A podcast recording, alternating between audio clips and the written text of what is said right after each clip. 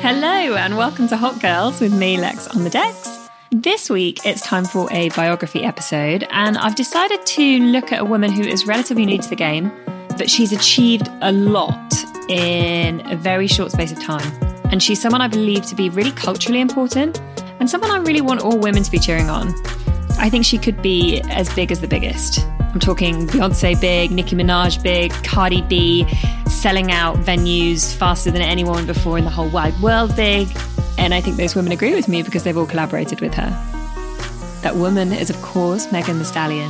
I'm recording this from Istanbul because London was getting a bit much. So I hope everyone is staying sane and happy and gets an injection of inspiration over the next ten to fifteen minutes. This is A Lesson in Pursuit by Megan Thee Stallion. Ladies, gentlemen, listen up. You're listening to Hot Girls with Lex on the Decks. We in the mix. It's fire. Keep it going. We on fire. From London for the world. Let's go in. Example. Let's talk about Megan Thee Stallion then. I've spoken about Sheba. Let's talk about Megan Thee Stallion. Yeah. It's about time. One of my favourite Aquarians, um, Megan Thee Stallion. Meg. I am also an Aquarian. She is amazing, isn't she? She is so young off the bat, and I think someone that has worked so hard on getting her lyricism down, getting what she wants down, that I've seen videos of her in the studio and she's just like spitting mm. freestyles back to back to back. Um, she definitely knows what she's doing. I thought she was a lot older, but I think she just has that presence because she's just so mature. She's like she's twenty-four so focused. Or something. Yeah. She lost her mum last year. Oh. Uh, she's gone through quite a bit, like on the rise to fame, and you can't even tell. In February nineteen ninety-five, I know, madness. Megan Pete was born to Holly Thomas. Holly lived in Houston and raised Meg there. She rapped and recorded tracks and would often take Megan along to her studio sessions as a child. So the first Meg lesson to call out, straight out the gates, she always knew she wanted to be a rapper because her mum was a rapper. So in Megan's world, women rapped. And when we think about broader society, a lot of potential starlets aren't exposed to this in the early days. And I think that's in part why we don't have more Megans. Sometimes you need to see it to believe it. So my mom was a rapper, mm-hmm. and like every day after school and when she would get off work, I would see her in her room writing and stuff. And then she would be like going to the studio and I'll be in the little waiting room. Mm-hmm. And I'm pretty sure she thought I was in there doing like little kid stuff, but I'll be like listening at the door like, oh, okay, yeah, yeah. And I, I really thought it was normal. I kind of low-key thought everybody mama was doing that. So everybody mama was rapping? Yeah, I didn't know. Mm-hmm. So like, I don't know, it was just normal. So I would eventually like start stealing her C Ds with like all her instrumentals on there and like start sneaking and writing. And then she'll be like asking like, have you seen my C Ds? Like, and I'll be like, no. Mm-hmm. Like, Megan knew she wanted to be a rapper and she told her mum that, but her mum had a clear rule that Megan wasn't allowed to start pursuing it until she had a complete education. The way Megan responded to that advice was by doing two things. Firstly, she listened and obliged to the extent that when Hot Girl Summer went platinum in the U S, she was spending her evenings studying to complete her degree in health administration. Hence the Nicki Minaj lyric, when we say in Hot Girl Summer, we ain't talking about degrees. Wow, I killed that. But she also took rapping seriously as a profession, and we'll go on to explore that in more detail later on. So she started writing material around the age of sixteen, and her first launch pad in terms of exposure came two years later in, I believe, twenty thirteen, when a video called Houston Cipher was shared online. In the video, twelve unsigned rappers each rap over a beat for about a minute. The artists rotate, casually stepping forward and dropping their verses when it was their turn. There was only one woman rapping in the video, and she was very feminine, and she was Megan Thee Stallion, a name that she'd already adopted at that stage because of her height and kind of big bone stature, which is really Megan lesson number two. Own your point of difference, don't shy away from it. There's only really one reason that that specific cipher took off, and it's because of the presence and delivery of Megan's verse. She was a fledgling and the lyrics weren't genius, but there's something very captivating and powerful about her delivery, even at that point. So while she's evolved and she's become a better crafter, like you can see all the potential at that point. And I challenge anyone to remember any of the other people who, who jumped on that. From that video, she then started picking up a bit of a following on social media. And so she started posting raps and freestyle verses on her social media to grow and like really n- like nourish that following, to kind of consistently be feeding them material and reasons to follow her. And similarly, um, that was actually how Icy Bay came to be, Sweetie's song. So Saweetie, um, another rapper who's really blown, blown up in the States recently, she again was kind of building a following on Instagram, posting clips of her rapping. One of those was her rapping over the milkshake beat, took off, she recorded a video, and she was not signed at that point when she released it. Cool. So then April twenty sixteen, the same year, she landed a Wikipedia page, and the same year she turned twenty-one, Megan was ready to go hard after a career in rap. She released her debut single, Like a Stallion, as part of a kind of free mixtape on SoundCloud. And then later on in the same year, she released her second mixtape, Rich Ratchet. So two mixtapes, one year. It's not quite six mixtapes in six months or whatever that lyric is, but it's, but it's not bad. She then had another year writing, recording, and sharing material as an unsigned artist, during which time she released Last Week in H T X and Stalli Freestyle. And after that, she was then signed in two thousand eighteen. That crazy. That was hard, bro. That's, I think that's, that's it. That's it. I would say that's it. That's it. That was it. That ended it. That was crazy. Megan. Megan Thee Stallion. Damn. I'm, y'all better watch out. Thank y'all for, um, um, what's the name of her? Mentioning her.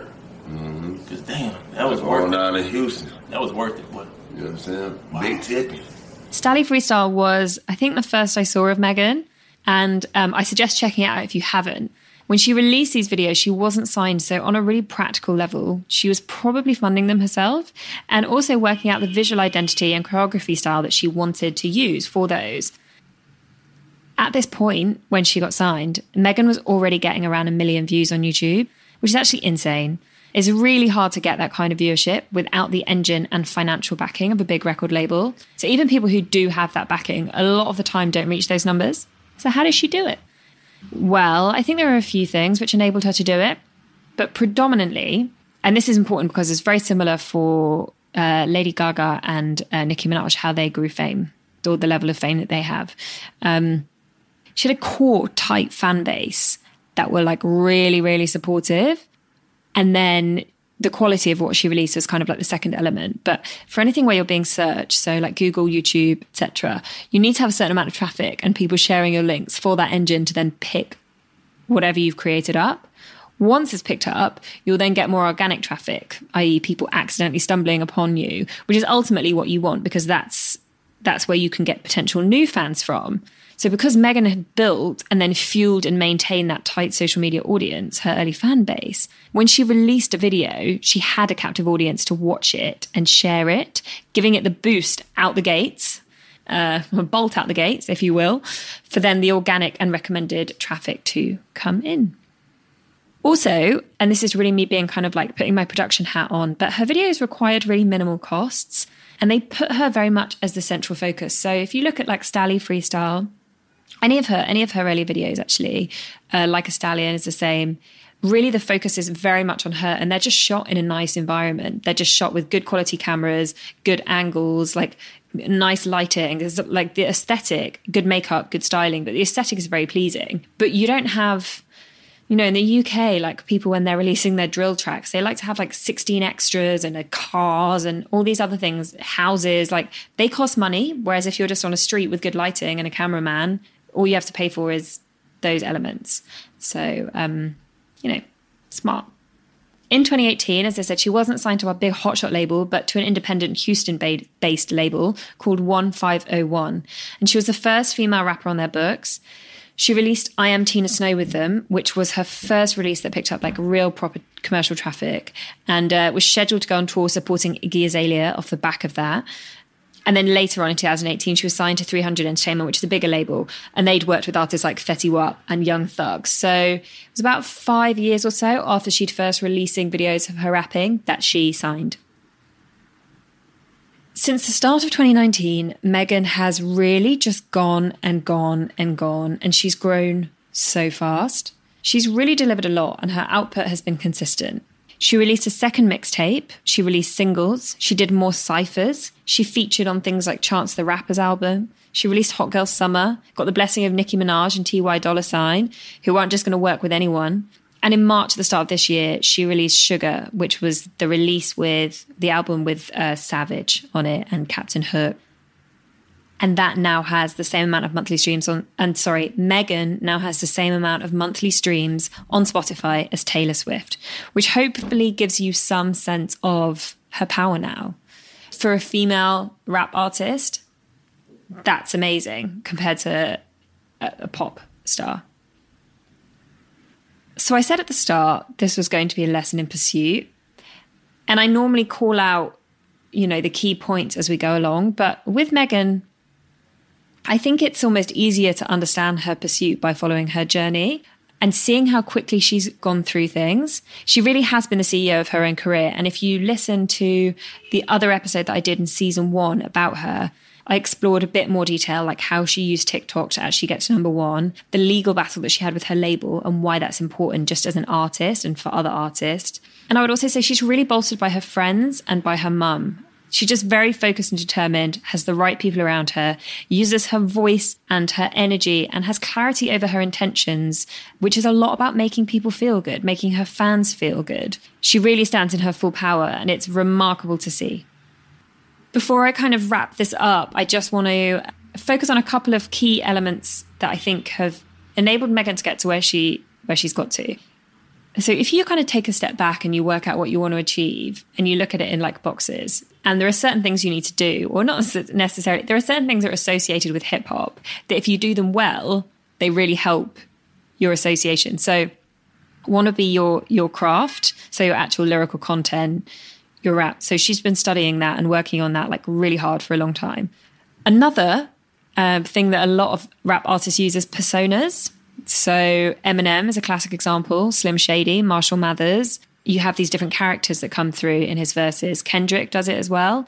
Uh, Nicki Minaj does it a lot, you know, Roman, um, various others. So they're able to tap into these different identities to make their rap more creative and more performative and show different sides of their characters in this really playful way. So we've got actual skill, hip-hop skill, personas, and then finally ad-libs. Ad-libs are a huge part of hip-hop and a huge part of uh, knowing who that um, artist is. And Megan's are strong. So one of my favourites is Rick Ross's, oh, simple, but it's good. And Megan had the like, eh. I can't do it, but wait, I'll let her do it. Hit him with it. So you know when she's there, and it's it's that catchiness, and particularly in today's world, that means that people can recreate that sound. Even if they can't rap the whole rest of the song, they can click on with the ad-lib. So yeah, Megan, in her pursuit, she worked out where she wanted to get to. She looked at the boxes she needed to tick, and she went through them. And that's why she is the superstar that she is right now. And I think where she's at right right now is uh, is nothing to where she's going to get to. I didn't even heard the whole song through, and then when I heard her second verse again, her second verse, I'm like, oh shit, she ate this shit the fuck up. What the hell going on? So thank you, Megan, for everything you're doing to elevate female voices, and particularly in rap. And thanks everyone for listening. I hope you're all having good weeks. And yeah, we have some good news coming about uh, the future of this podcast. So keep an eye out on the socials uh, where we will be sharing. What up, Lex?